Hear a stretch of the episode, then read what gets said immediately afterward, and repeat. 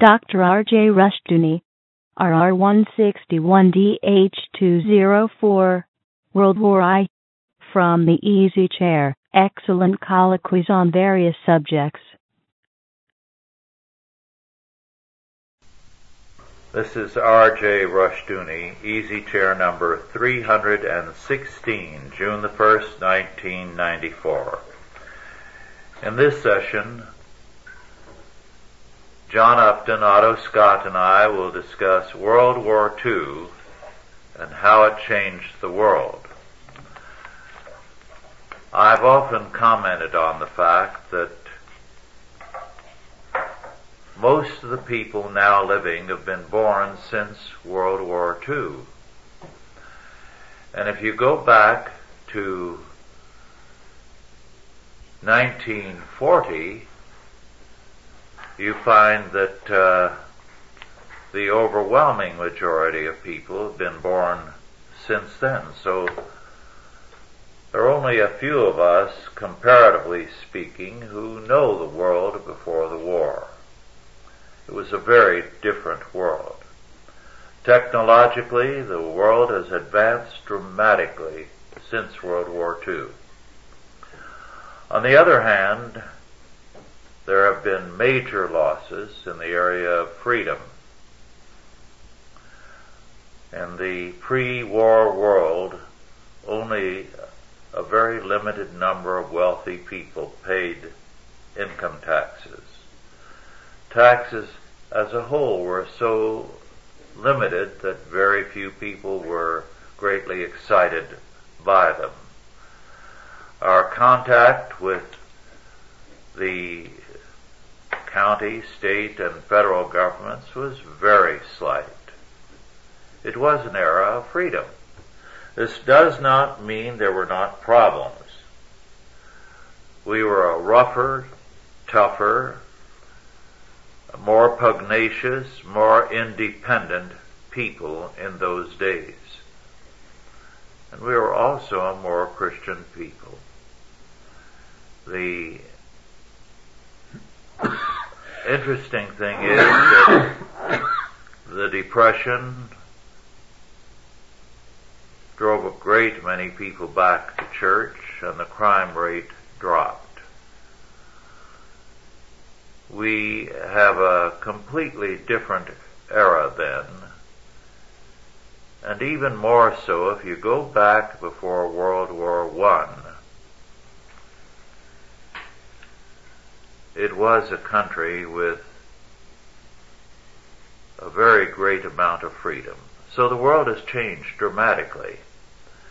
Not for the better in uh, the area of uh, personal freedom, and as far as the nature of the state is concerned. The areas that are better have been made better by capitalism, by the inventiveness of men. And American ability has contributed greatly to that, although it's beginning to fade a bit.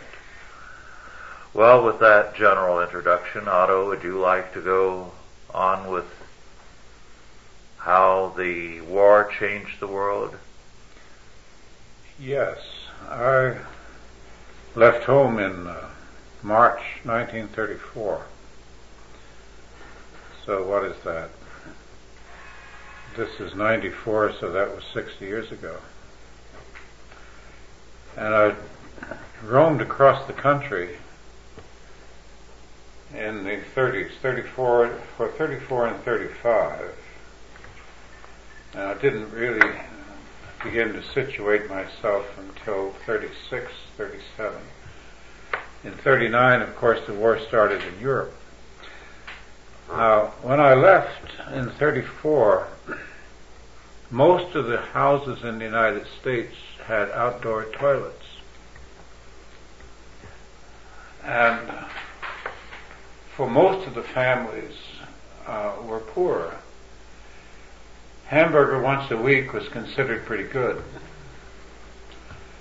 And uh, chicken on high occasions was a big treat. The uh, working class was discernible at a distance. You could tell a working man from a middle class fellow because he had different clothes, he carried himself differently, he walked uh, differently, and they spoke differently.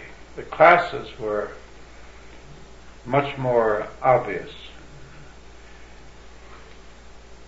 $1,200 a year was a, a pretty good wage. $25 a week was a good wage. Beyond that, 35 was 35 to 50 was was better, of course, but 10,000 was success. 20,000 was very substantial. And as Rush says, there was no income tax for the average person. I remember it wasn't until the late 30s I paid an income tax, and then it was an inconsiderable amount. I've forgotten how much. And everybody said you must be making a lot of money. It was a rougher country. Uh, fist fights were common. If a fellow insulted you, you hit him. Uh, it was free in the sense of, of speech. you could say what you liked within ordinary limits, or let's say within reasonable limits. Every every crowd, every every group had a, a, a nickname. The Irish in New York were donkeys, and we had Polacks. We had all kinds of names for all kinds of minorities. But there was not the hatred that there is today. It was done with humor.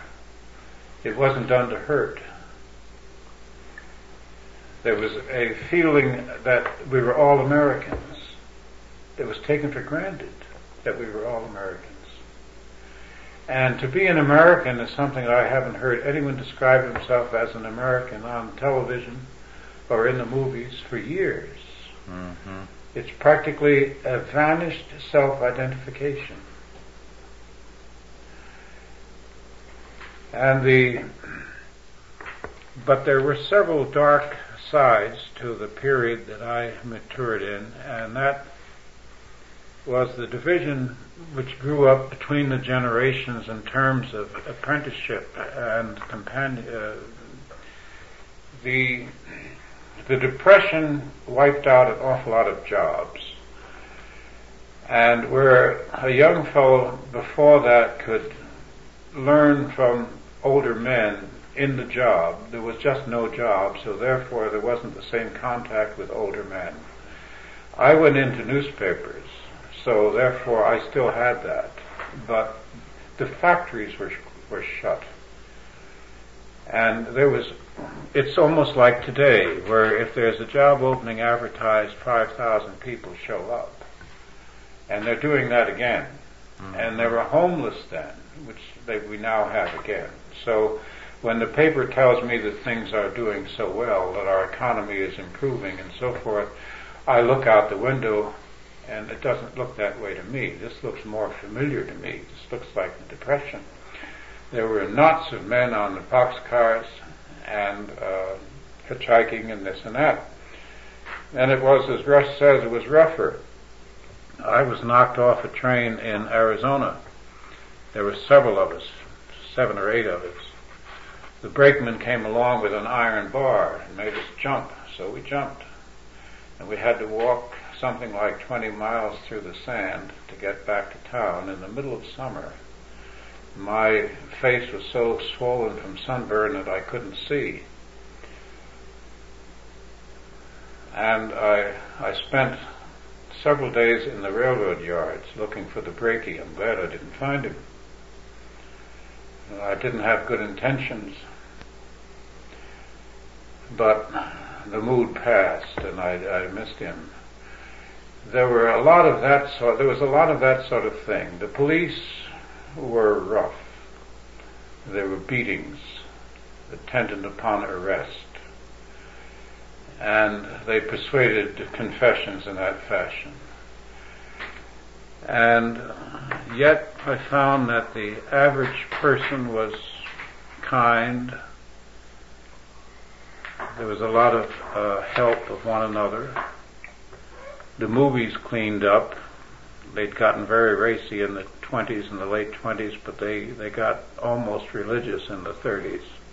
And so did everyday literature.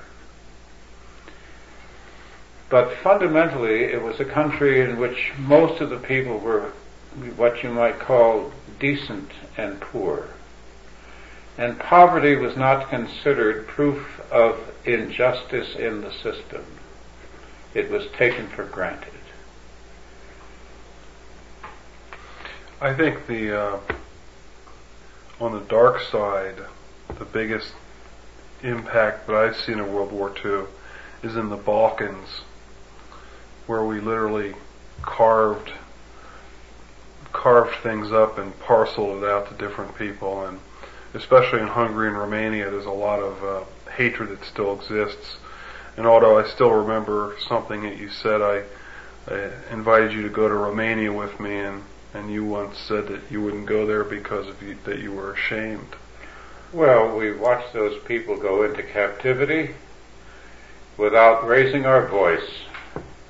In fact, we connived with Stalin to put them in captivity. And of course, before that, they were pushed into enclaves with one another by the help of Woodrow Wilson. The Europe has no good reason to thank uh, the United States. One of the things that happened in the 30s that I think was revelatory of what the country was like then was that uh, a great many people being jobless lost their homes. And it was not unusual to know of houses where the old folks still working and two of the children had moved in. So there would be three families under one roof and uh, in most cases doing quite well together, quite happily. I know of one instance of that having started up again. It'll be interesting to see whether the family revives as it did then to take care of its own. Because the biggest welfare agency in the United States in the 30s was the family. It took in its members. They worked together. In some instances, it would be uh, part-time jobs for two or three under the roof and pulling it together in order to get by. The families did a remarkable job then, and yet no one has ever written about that aspect of the 30s. No, they haven't. Well, there are other aspects too, in a similar vein. What the war did, know, before the war, before we got into the war, of course, the Americans didn't believe that we would. They didn't think that we would be stupid enough to get into yes. a European war twice, because we didn't get uh, much out of the first one. And I remember that some of the boys in New Windsor, all Irish American that I knew from childhood onward called me and said they were coming down to New York and they wanted me to show them show them around. And they came down and I took them to the men's bar at the Waldorf, which isn't what it sounds like. The men's bar at the Waldorf used to it was a, a fairly large room with tables like this small table for four, so forth. Uh, they served the whiskey with a tape alongside the side of the bottle which was scored. If you ordered whiskey and they, they give you setups, uh, ice and mix and so forth, and they would charge you by how much you had taken out of the bottle at the end of the session. And uh, nothing fancy very much down to earth, like regular old New England style. Well, this they didn't feel comfortable. They didn't like the idea of being in the men's bar at the Waldorf. So I took them over to Third Avenue, which had the elevated in those days and had sawdust pits. And that was more like it. That was it. Hmm. And uh, so we began to enjoy ourselves. And I was interested because I was with United Press, and the teletypes were cranking out information from Europe, and I could see the war forces gathering. And I said, what do you think about Europe? What do you think will happen in Europe? And they all looked at Eddie Leahy, who was the leader. He was an athlete and so forth. And Eddie looked at me and said, who do you think will win the World Series, Otto? well, he died over there. Mm. So he found out later that it wasn't such a ridiculous thing. But Uh, he will always epitomize the American attitude toward the rest of the world in my eyes. Because this is a country which doesn't believe that the rest of the world is real. Maybe it's because we're so large. And then, of course, the war did hit us. So all these young guys who really had no great skill, they had not much experience with older men outside their family, or any experience at all outside their family, because in the 30s, people, if they had a home, they stuck, stayed there. They didn't travel much. Very few ever got out of the country. So they got into the armed services. What did we have? We had 16 million in uniform. And that's when their schooling began. They, it was a collective education. They were collectivized in the army, and most of them didn't get overseas, and most of them didn't see combat. But they were in the army, and they were disciplined, and they were taught various skills. A lot of them were sent to school. And after the war, business schools arose on every side because there was the 5220. They were the uh, government gave them what was it twenty dollars a week for 52 weeks or something like that, so that they could go to school, and the government paid for their tuition in these schools. So business schools appeared everywhere. And then, of course, there was a great rush of hiring. So they moved into the corporate life. First the corporate army, then the corporate school, and then the corporate life itself. And that's the period in which the Americans were organized and trained and disciplined and pushed into the mold in which they're in now. Otto, you're right that uh, in those days most Americans never gave the rest of the world much thought. But it was because, first, most of them came from a foreign background and they were glad to be away from Europe. That was their older. I'm talking now, you're talking about the older generation. Yes. I'm talking about my generation and really your generation. We were, you were practically born here. Yes. And I was born here. But I was surrounded, as was everyone in my community, by the generation that had migrated. They were glad to be away from that world. Then there was the feeling of how blessed it was, and I heard this more than once from older folks, that it wasn't like Europe where another country could storm across the border. We had oceans on either side. And it was only in 26 when Lindbergh made that flight which created a sensation from coast to coast. So there was a sense of uh, remoteness as far as the rest of the oh, world we was on concerned. the other side of the moon, yes. And I can recall to this day very, very vividly when I graduated in June of 1938, got my bachelor's at Berkeley, and stayed on. Uh, one older man whom I had met and who was there at Berkeley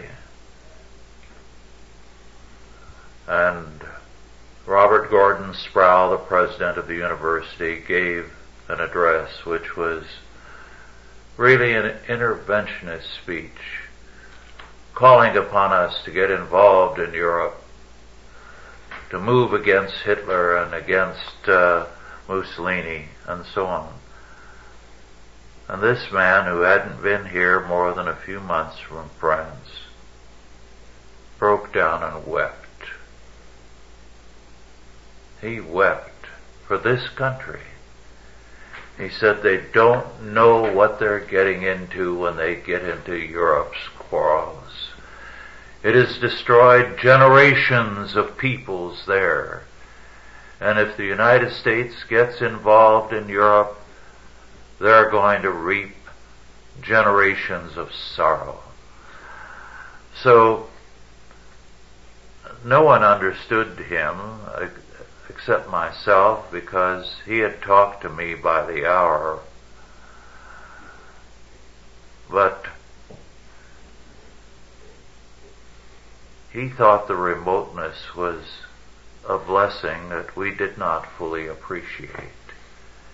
And we've changed that because we no longer have that uh, feeling that our world is the United States and we've got to uh, make sure that we keep our noses clean and make sure that our children get a good start in life. Well, of course, Europe was a lot closer in New York than in Berkeley. But even and then, there was an awful lot of foreigners in New York.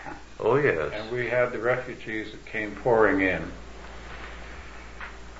I remember in the east side, New York, around Sutton Place, you heard nothing but German. The German Jews.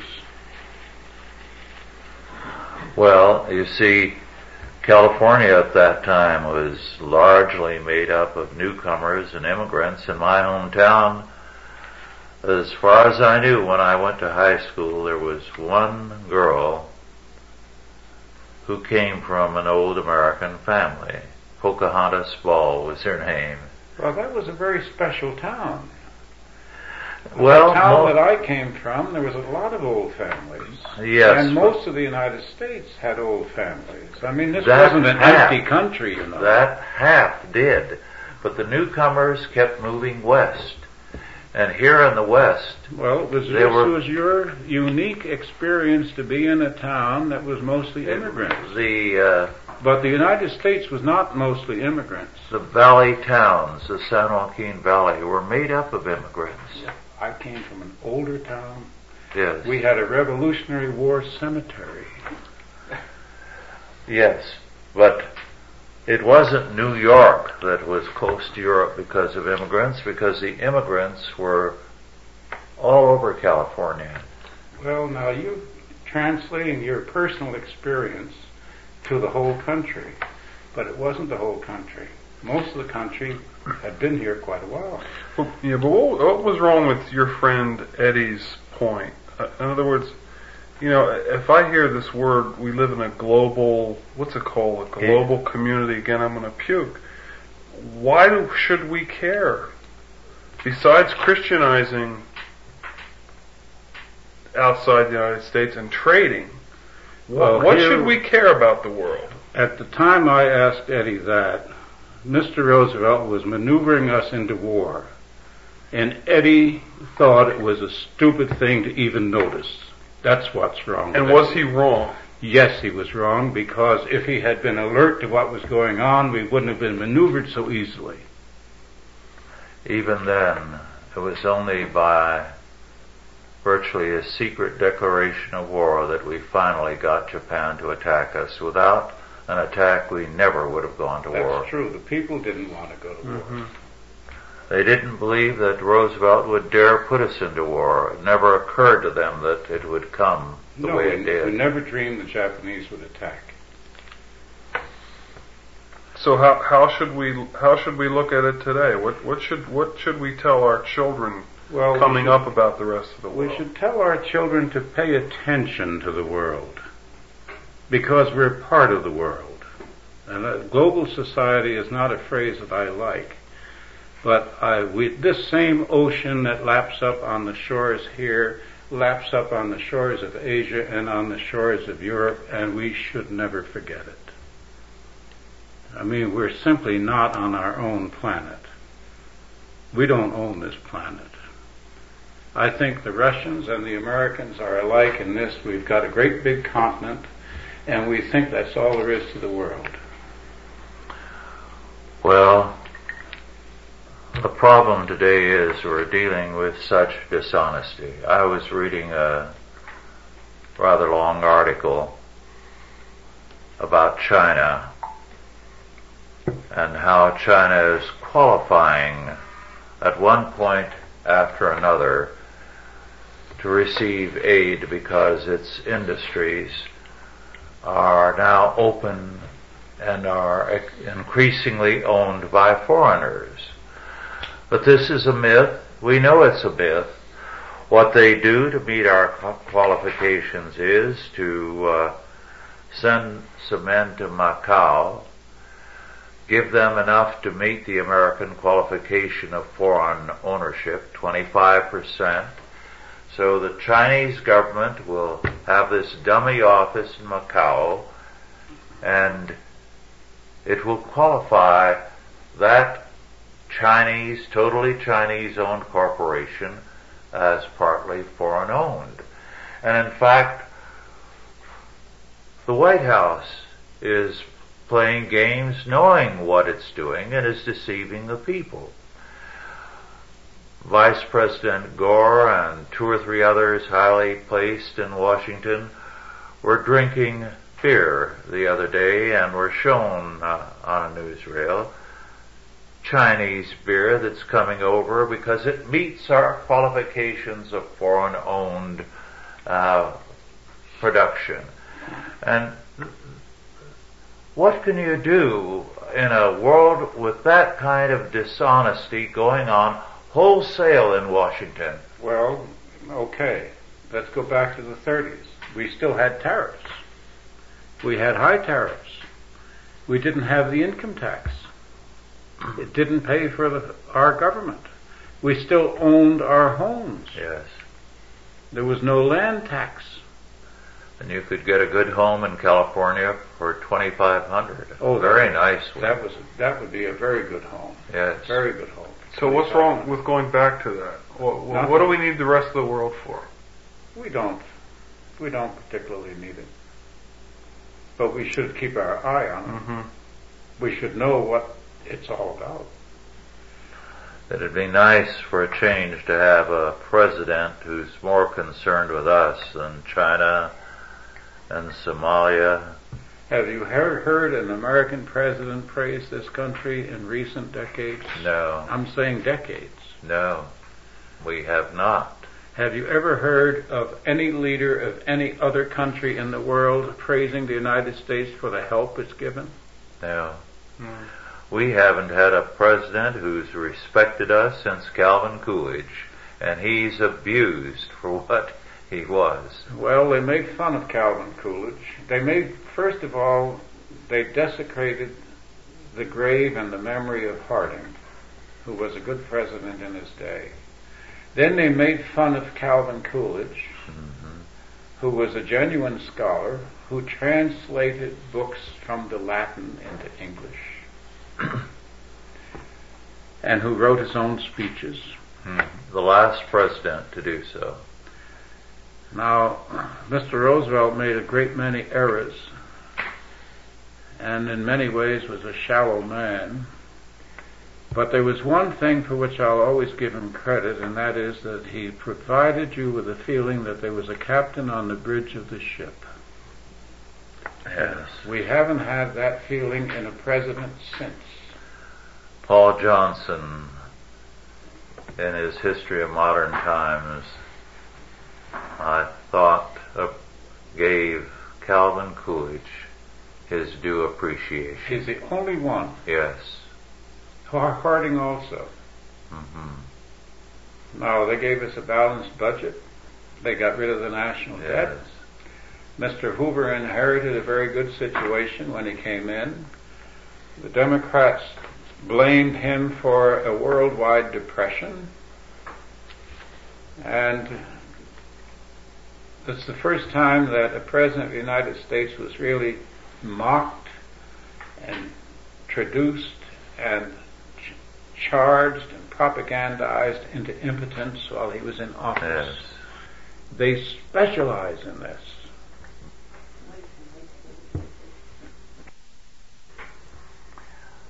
Otto, in those days, of course, I was in California, which had a very low population, and uh,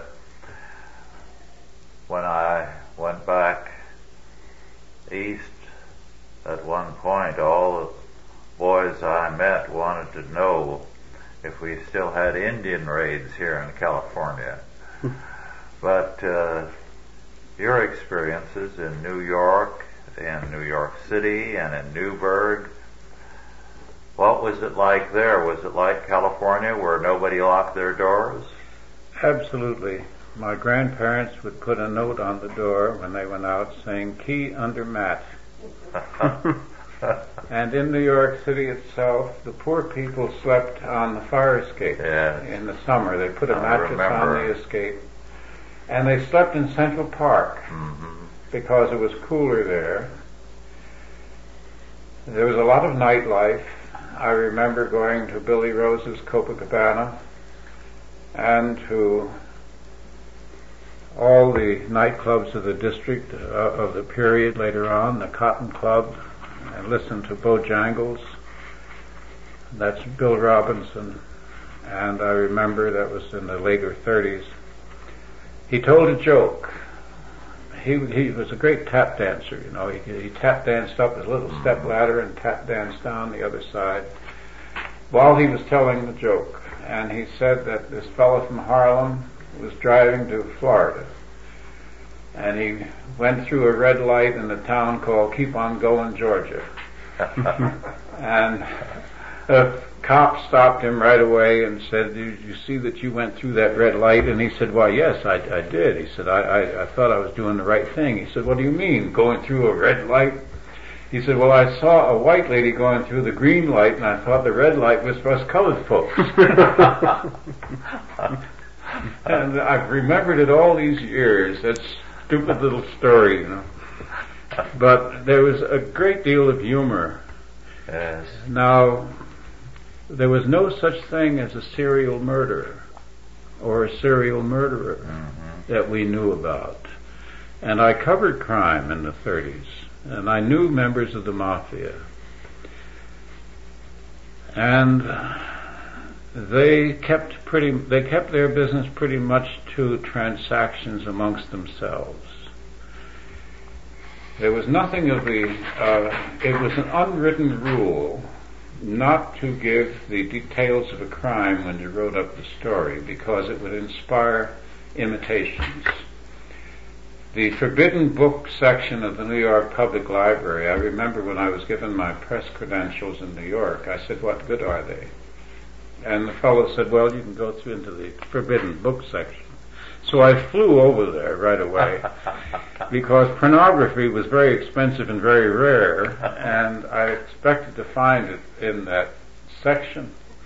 But instead, there were the medieval books on torture. That was the forbidden area because lunatics would go in and tear these things out of the books and go and do it. And it was sadism that was the danger, hmm not sex. And now we encourage it on television and the films and in literature. It was during the war that uh, I was in New York uh, in connection with my missionary work, and I stayed at um, a mission house in the heart of the immigrant and poorest area, absolutely safe. Mm-hmm. I wandered around some of the supposedly worst parts of New York until midnight, Mm-hmm. visiting after hours the old used bookstores. Mm-hmm. On 14th Street. And you were safe Down anywhere. Yeah. You could, it, it was a city that never slept. Yes. Now, I hadn't seen the like excepting Berlin when I was there in the 60s. That was awake all night long. London uh, in the 90s is not safe anymore, so you can't go everywhere in London at night uh, because of the strange Caribbean immigrants that they have. They had muggings in And London. Yes, and Muslims. But I remember that I went back to New York at one point. Most of the time I didn't ship out of New York, but I, I did get back into New York during the war at one, one point. And I went out at night, and then sometime about one or two in the morning I got a cab and said, take me to Dickie Wells's, which used to be a after hours nightclub in Harlem, which is almost all white clientele. And he turned around and said, how long have you been away? I said, well, a couple of years. He said, well, we don't go there anymore. I said, why not? He said, it's not safe. And I was shocked. The idea that any part of the city was unsafe was totally foreign before the war. I spoke once, uh, it was after the war, before things changed, at a conference. And I had to leave a day early to catch my plane. And the uh, driver was told that uh, since he was leaving early, I forget for what purpose, leave me at this man's home. And I said, well, how will I get in? He said, oh, it, it would, won't be locked. Now here he was, about 150 miles or so away, Mm-hmm. and I was going to that city to catch a plane. Mm-hmm. And uh, he called and arranged for somebody to pick me up from the house later, but I just walked in. Mm-hmm. Uh, can you imagine that happening today? Not in many places. Well, can you imagine that in the 30s nobody had a resume? No. You walked in and applied for the job, and uh, if you didn't work out, you'd be fired, and you'd go somewhere else and get another job. Even when jobs were scarce. Yes. I applied for a job at United Press, and the, fellow who interviewed me, the man who interviewed me, said, uh, "What school of journalism did you go to?" And I said, "I didn't go." He said, "You didn't go to a school of journalism?" And I said, "No." He said, "You see those men sitting out there?" I said, "Yes." He said, Everyone went to a school of journalism. What makes you think that you're qualified for this job?" I said, "Well, I can do the work. I've had the experience." Well, he said, "We'll try you out on an assignment." And that's still the way, you know, you're hired as a writer on a newspaper. Mm-hmm. They try you on an assignment. So I knew I had it. Yes. No resume. No. We discussed this when I was 21, which was before the war. Three or four of us who had, and we all had some international experience. And we compared our situation with fellows our age in Europe. And we said, those poor bastards.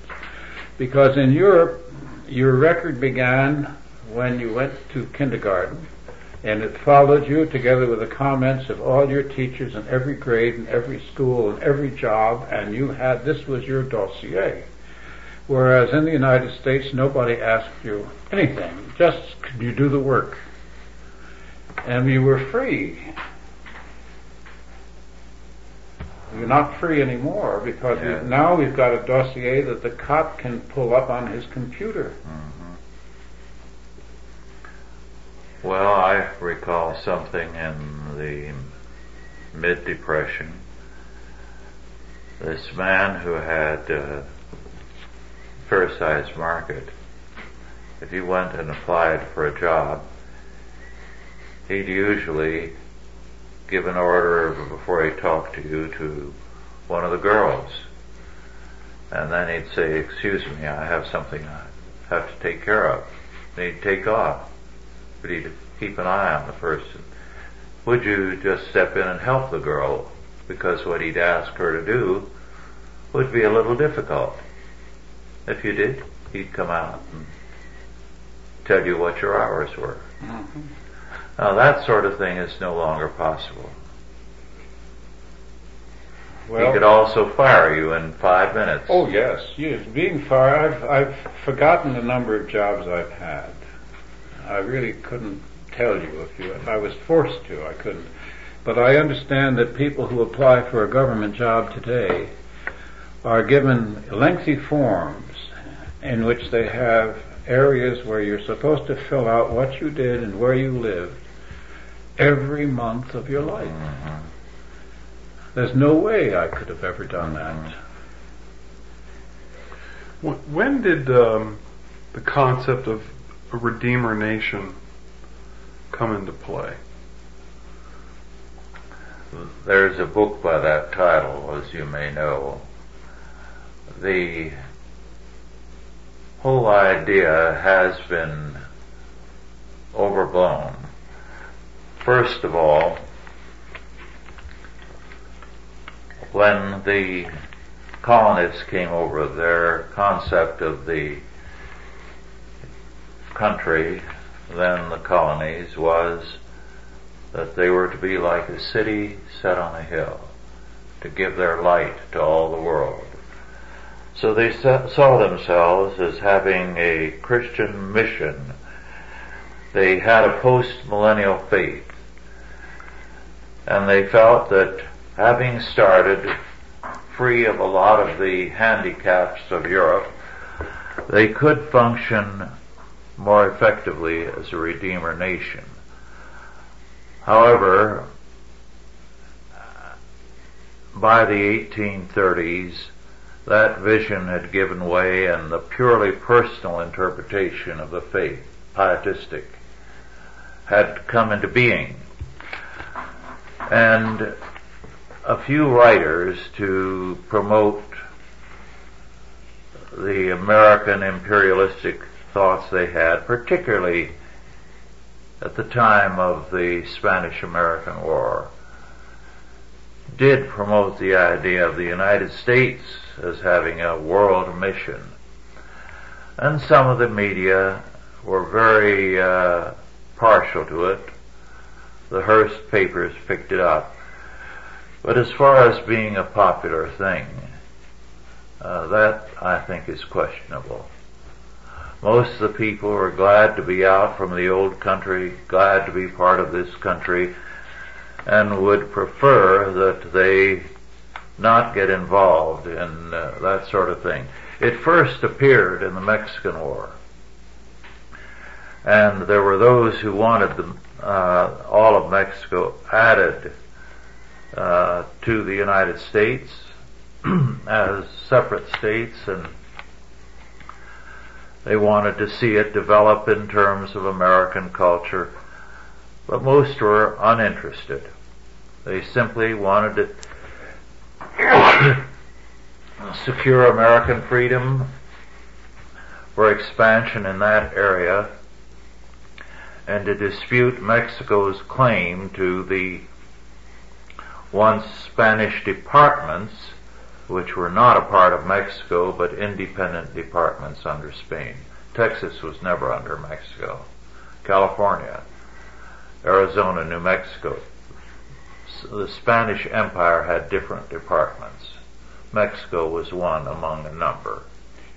There was, though, up until World War II, a sense that Europe is the cradle of the West, mm-hmm. and that higher learning uh, really came from there. And to a great extent, it was true. I mean, this, don't forget, this started out as a colony and remained colonial. It didn't recognize that it was a colonial power, but it was a colonial power even in its independence because it was like it was like uh, Paz, the Mexican writer, said. He said, "I am not Spanish, but I was raised in the culture of Spain." And this was not an English country, but it was raised in the culture of England. Uh, that was sort of tacitly acknowledged, but not openly. We were very British as a country until the time of Andrew Jackson. The men from Jonathan Edwards and others of his time and before him on uh, for a few generations were learned men who were fully aware of all the uh, scientific development, the philosophical development, the theological uh, trends in Europe, and were very well read. But with Jackson's presidency, the common man, so to speak, came into his own, and he was contemptuous of Europe. He was proud of America in uh, a brash, uh, bragging sort of way. And you had the development of the Native Americanist movement. So that uh, a great many uh, became uh, given to this idea that uh, being an American was being something new in history, and we're very proud of it. Well, that's true, but there was also the other lingered. My father thought the United States was very much imitative of England when he saw this country and yet there was a it was there was a lot of patriotism and it was accepted. Now I read in the paper that a school district in Florida has decided to instruct its students, public school, that this country is has a culture that's superior to all others, and there are uh, very strong efforts against it because they figure that's uh, that's not true. Headed by a teacher in that school who is a Hindu That's great. That's great. But after the war, now we're talking about the changes of World War II. Mm-hmm. After the war, we came out of World War II with a head as large as a pumpkin. All of a sudden, American know-how, a, a dumb phrase which I had never heard of before, replacing the word knowledge, suddenly appeared and we were we no longer had anything to learn from Europe or any other part of the world. We were going to teach the world. That's what the victory in World War II meant to us. We put the English down in the course of the war. We took over the conduct of the war. And you know, the D-Day celebration that they're talking about is, I think, somewhat ironic because D-Day was planned down to the last ship by General Morgan of the English Army. Mr. Eisenhower, or General Eisenhower, was given a choice of two days to choose based on the weather reports or predictions on which day we would invade. And he chose the day. I've never seen General Morgan's name mentioned in an American publication. And I don't expect it to be mentioned throughout this whole D-Day celebration. And we stopped learning from other countries. And it's gotten to such an extent now, we won't even take a medicine that's been proven mm-hmm. in Western Europe. We have to reprove it here. One of the things that marked the post-World War I era was a bitter reaction against Wilson and what he had done. So we became isolationists. we began to stress our country and our independence of European quarrels. Well, after World War II, there was a very strong sentiment in the same direction. And if it had not been for the radical dishonesty and uh, fraud perpetrated by the Eisenhower Republicans, Taft would have been the nominee and probably the president. He would have been a good one. Yes. He would have separated us from the internationalism that has since prevailed. And it was only by dishonesty that we were put in this present course. Well, Taft was the only one who had the courage and the intelligence Yes. To rise up against the Nuremberg trials. Yes. He said it's a violation of every principle of justice and it will set a precedent that will endanger us in the future. He was one of the greatest men of this century in the United States, and you never hear of him. He buried him Yes. deep. I'm not even sure there's been a biography of him. There may have been, and I haven't heard of it. I don't believe there has, and now that you bring it up, it would be a wonderful thing to do. Yes. So what what is it that buries a man like Taft? The press, the media. But in theological terms, I mean, is it the fact that we want to control? I think the theological decline that had set in was such that,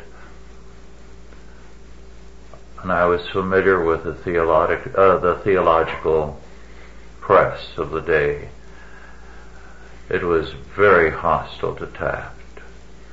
There was something uh, inherently selfish they felt about a man who would not uh, press forward to put the United States at the leadership of a united world. So theologically, the churches had declined to the point that they did not see the issues. In uh, both wars, the churches were very, very weak. They bought all the anti-German propaganda about the rapes and little children's hands being cut off in World War One, and they bought the internationalism in World War Two. It was more than that, Rush.